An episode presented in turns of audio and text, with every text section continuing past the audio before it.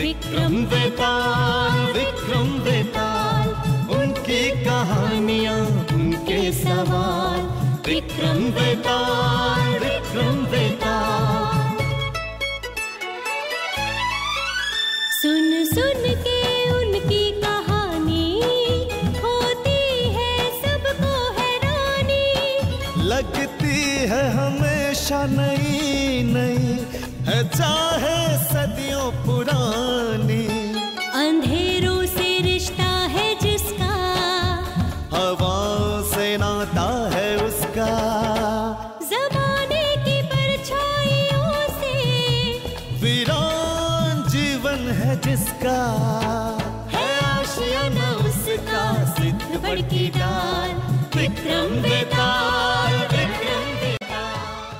Radio धारावाहिक विक्रम बेताल के सभी श्रोताओं को संजय का प्यार भरा नमस्कार। श्रोताओं को राधिका का भी नमस्कार।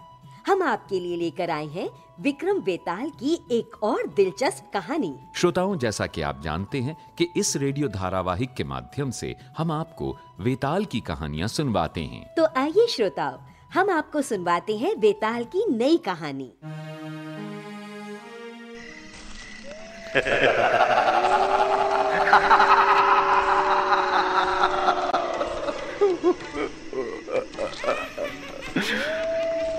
राजन कितना मना किया कि मुझे यहाँ से अपने साथ ले जाना मुश्किल ही नहीं, असंभव है।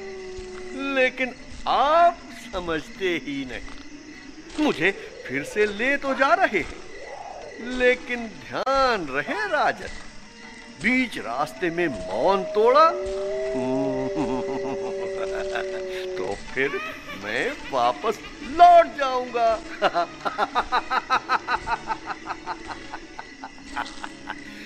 राजन, मैं अंग देश के एक ब्राह्मण की कहानी सुनाने जा रहा हूँ।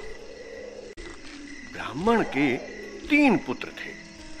तीनों ही बड़े गुणी और आज्ञाकारी। एक दिन ब्राह्मण ने अपने तीनों पुत्रों से कहा पुत्रों, ईश्वर की हमारे ऊपर सदैव अनुकंपा रही है। हम जितना ईश्वर की भक्ति करते हैं, ईश्वर सदैव हमें उससे अधिक देता है। लेकिन लेकिन हम मानव सांसारिक विषयों में उलझकर अक्सर ईश्वर का स्मरण भूल जाते हैं। सत्य वचन पिताजी, आप बिल्कुल सत्य कह रहे हैं। मानव जब संकट में होता है, अक्सर तभी ईश्वर का स्मरण करता है। किंतु सुख के समय? सुख के समय ईश्वर को विस्मृत कर देता है। बिल्कुल सही कहा भैया। यदि सुख के समय मानव ईश्वर को विस्मित ना करे उसके स्मरण में लीन रहे तो संकट के सारे अवसर अपने आप टल जाते हैं। जी मंजले भैया ईश्वर ही सत्य है। जगत तो मिथ्या है।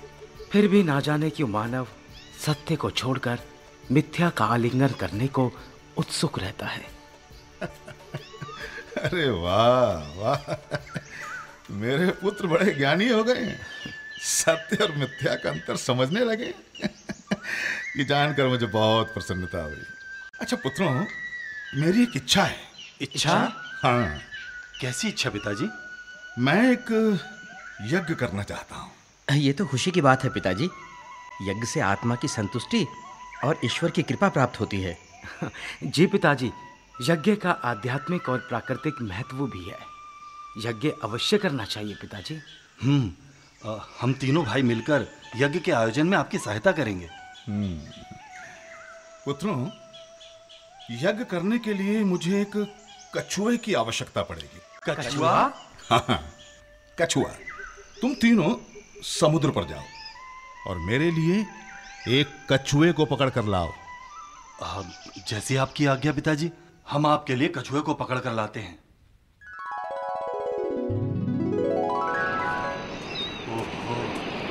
छोटे और मझले। जी भैया। जी भैया।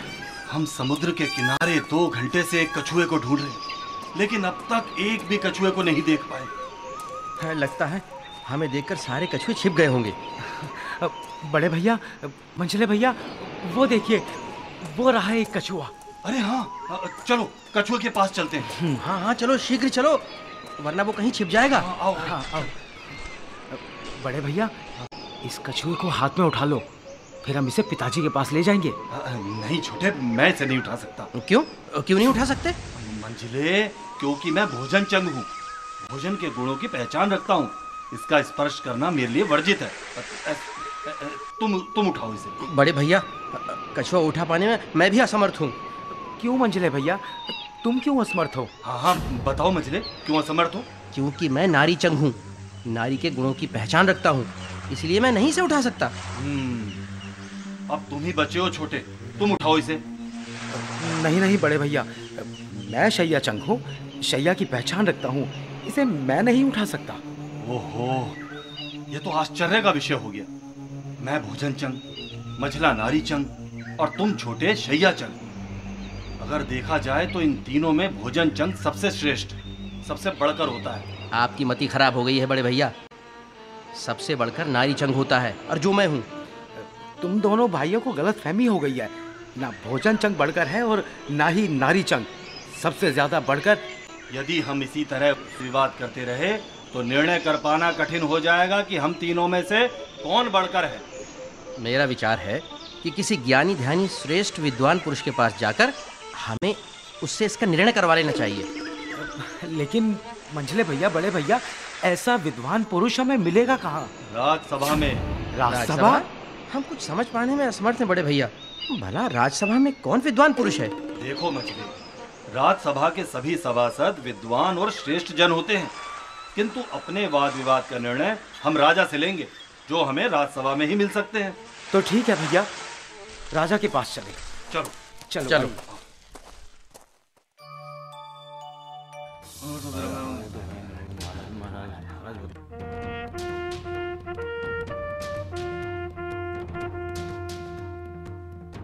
सुनो सुनो सुनो।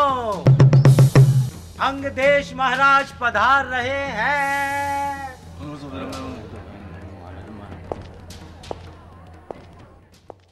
हम्म तुम तीनों में से सबसे बड़ा भाई भोजन चंग मंझला नारी चंग और छोटा शैया चंग है। जी महाराज। हमसे क्या चाहते हो? महाराज हम तीनों निर्णय नहीं कर पा रहे हैं। कि हम तीनों में सबसे बढ़कर सबसे श्रेष्ठ कौन है? हमें लगा इस बात का निर्णय हमारे राजा से बेहतर कौन कर सकता है? हम आपके पास आए हैं महाराज। आप ही हमारा निर्णय कीजिए। अवश्य करेंगे निर्णय। किंतु पहले हम तीनों की अलग अलग परीक्षा लेंगे। परीक्षा देने के लिए तैयार हो? तैयार हैं। भोजन की थाली परोसी जा चुकी है। भोजन प्रारंभ करो। क्षमा करें महाराज। क्षमा? क्षमा किस लिए? अब मैं ये भोजन नहीं कर सकता महाराज। क्यों? क्या कमी है इस भोजन में? नहीं महाराज। कमी कोई भी नहीं है किंतु मैं ये भोजन नहीं कर सकता। भोजन तो करना ही होगा। अन्यथा भोजन ना करने का उचित कारण बताना होगा। महाराज ठीक कह रहे हैं भैया। हाँ भैया आखिर आपके भोजन ना करने का रहस्य क्या है? महाराज मुझे इस भोजन से मुर्दे की गंध आ रही है। क्या? क्या महाराज को बुलाया जाए। आदेश दी महाराज।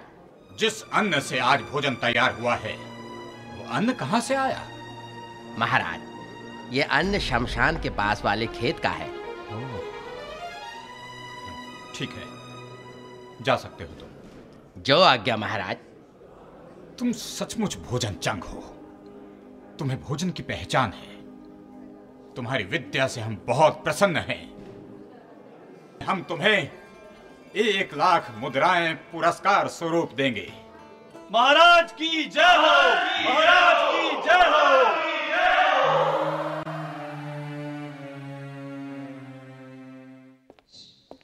महाराज दासी आने की अनुमति चाहती है। अनुमति है। महाराज की जय हो। दासी राजमहल में तीन ब्राह्मण पुत्र हमारे अतिथि बने हैं। मेरे लिए क्या आदेश है महाराज? तुम मंझले ब्राह्मण पुत्र के पास जाओ। उसकी हर आवश्यकता का ध्यान रखो। जो आज्ञा महाराज। दासी जाने की अनुमति चाहती है। हम्म।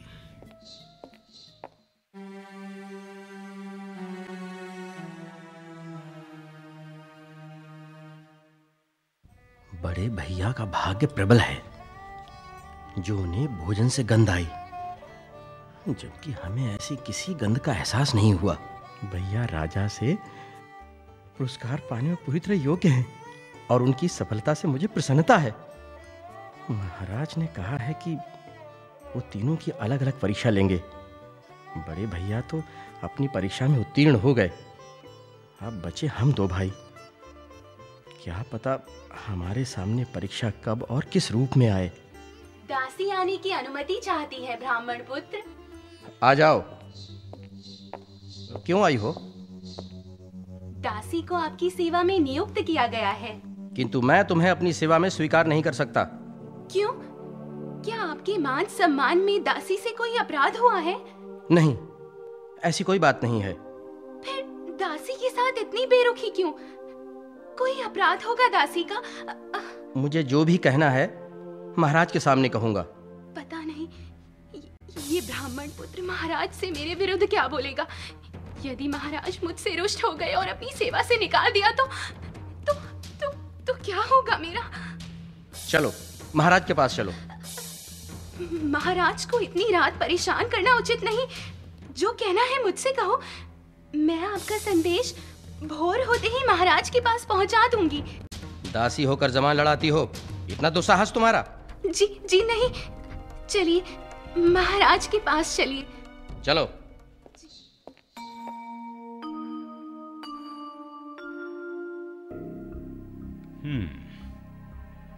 मंझले ब्राह्मण पुत्र तुम दासी को अपनी सेवा में क्यों नहीं स्वीकार करना चाहते? उसका कारण तो तुम्हें बताना होगा। महाराज दरअसल दासी के शरीर से बकरी के दूध की गंध आ रही है। क्या? बस महाराज यही वो कारण है जो मुझे दासी को अपनी सेवा में लेने से रोक रहा है। दासी? जी महाराज। क्या ये सच है कि तुम्हारे बदन से बकरी के दूध की गंध आती है? क्षमा करें महाराज। आज तक ऐसी शिकायत किसी ने नहीं की। पता नहीं ब्राह्मण पुत्र को ऐसा क्यों महसूस हो रहा है। मैं सत्य कह रहा हूँ महाराज दासी का बकरी के दूध से कोई गहरा नाता ज़रूर है। हाँ ये ये सत्य है ब्राह्मण पुत्र। बकरी के दूध से मेरा गहरा नाता रहा है। कैसा नाता? महाराज मेरी माँ मुझे जन्म देते ही मर गई थी। इसलिए माँ का दूध तो मुझे नसीब ही नहीं हुआ। चाचा चाची ने बकरी का दूध पिलाकर ही मेरा लालन पालन किया। सुना महाराज मेरा कहना सत्य है। बकरी की दूध से दासी इतनी बड़ी हुई है। फिर क्यों ना आएगी इसके शरीर से बकरी के दूध की गंध? दासी तुम जा सकती हो। जी जो आ गया महाराज।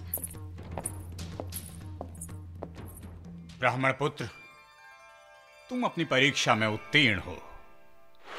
तुम वास्तव में नारी चंग हो। महाराज की जय हो महाराज की जय हो। हम कल तुम्हें भी एक लाख मुद्राएँ पुरस्कार में देंगे। महाराज की जय हो महाराज की जय हो।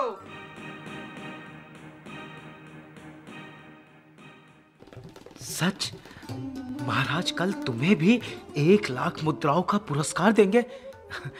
बड़े भैया मंझले भैया तुम दोनों बड़े ही भाग्यशाली हो।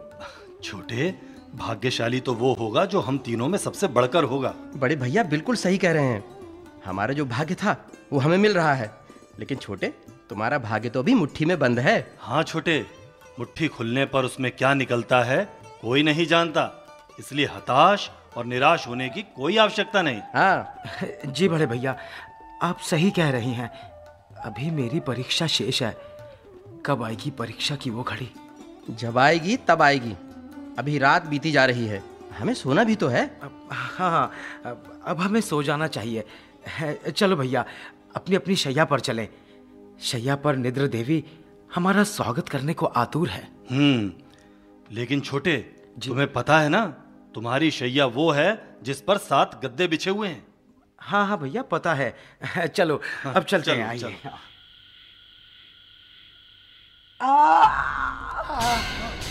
अरे क्या हुआ? छोटे को क्या हुआ? चीखे क्यों? अब बोलो भाई अ, क्या हुआ? छोटे। बिस्तर पर लेटते ही ऐसा लगा जैसे जैसे किसी तलवार की तार पर लेट गया हूँ। क्या? क्या? जरा इसका कुर्ता उठाकर इसकी पीठ तो देखो। अभी देखता हूँ भैया। जल्दी करो मछली। हैं? हे ईश्वर इसकी पीठ पर तो लाल लकीर उभर आई है। हैं? वैसी लकीर जिसी तलवार की धार पे उभरती है। क्या? बिछोने पर तो ऐसा कुछ भी नहीं है। फिर ये निशान कैसे उभर आया? भैया हम इसे महाराज के पास ले चलते हैं। शायद इसका रहस्य सुलझ जाए। हाँ हाँ हाँ मछली तुम ठीक कहते हो। यही ठीक रहेगा। छोटे चलो चलने के लिए तैयार हो। पीड़ा तो है पर चल सकता हूँ भैया। तो चलो। चलो चलो चलो।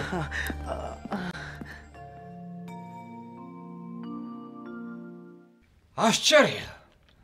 महा आश्चर्य बिछौने पर लेटने भर से पीठ पर लाल लकीर? ऐसा कैसे हो सकता है? यही तो हम सोच रहे हैं महाराज। लेकिन समझ में कुछ नहीं आ रहा है। आ जाएगा।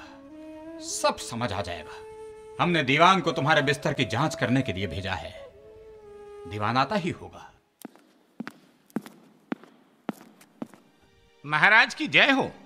दीवान क्या मिला जाँच में? महाराज मैंने इस ब्राह्मण पुत्र के बिस्तर की पूरी जाँच की। सातों गद्दे हटाकर की। संदेह की वस्तु तो कोई नहीं मिली लेकिन लेकिन क्या सात गद्दों के नीचे से एक बाल मिला है महाराज? एक बाल? हो ना हो इस ब्राह्मण पुत्र की पीठ पर इस बाल से ही लाल निशान बना है। बाल से ऐसा निशान कैसे बन सकता है महाराज? मत भूलो कि यह शैया चंग है। सात गद्दों के नीचे रखे बाल से इसकी पीठ पर बनी लकीर इस बात का प्रमाण है कि सचमुच शैया चंग है। महाराज कहीं ये बाल मेरी परीक्षा का अंश तो नहीं था? सही पहचाना तुमने। तुम अपनी परीक्षा में उत्तीर्ण हो गए हो। महाराज की जय हो। महाराज की जय हो। महाराज की जय हो। कल रात सभा में हम तुम्हें भी एक लाख मुद्राएँ देंगे पुरस्कार के रूप में। सच महाराज?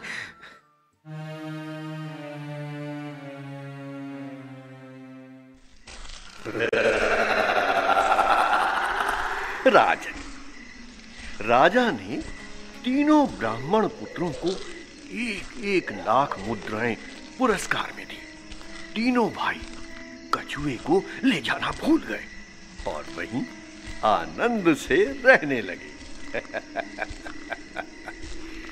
राजन, अब आप बताइए, उन तीनों में सबसे बढ़कर और सबसे श्रेष्ठ कौन था?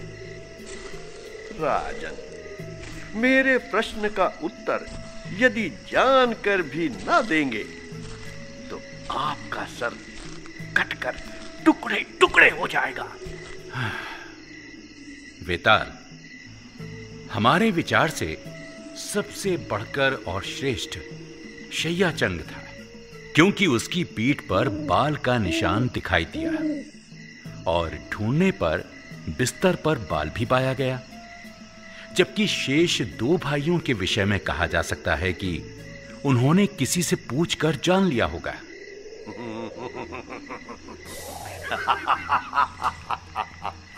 भाई वाह, राजन, वाह वाह वाह। आपने एकदम सही उत्तर दिया। लेकिन राजन, बीच रास्ते में ना बोलने की शर्त भी तोड़ दी। राजन, अब मैं आपको छोड़कर जा रहा हूँ। नहीं। इस असंभव को हम संभव कर दिखाएँगे, वेताल। संभव कर दिखाएँगे। हम आ रहे हैं तुम्हारे पीछे।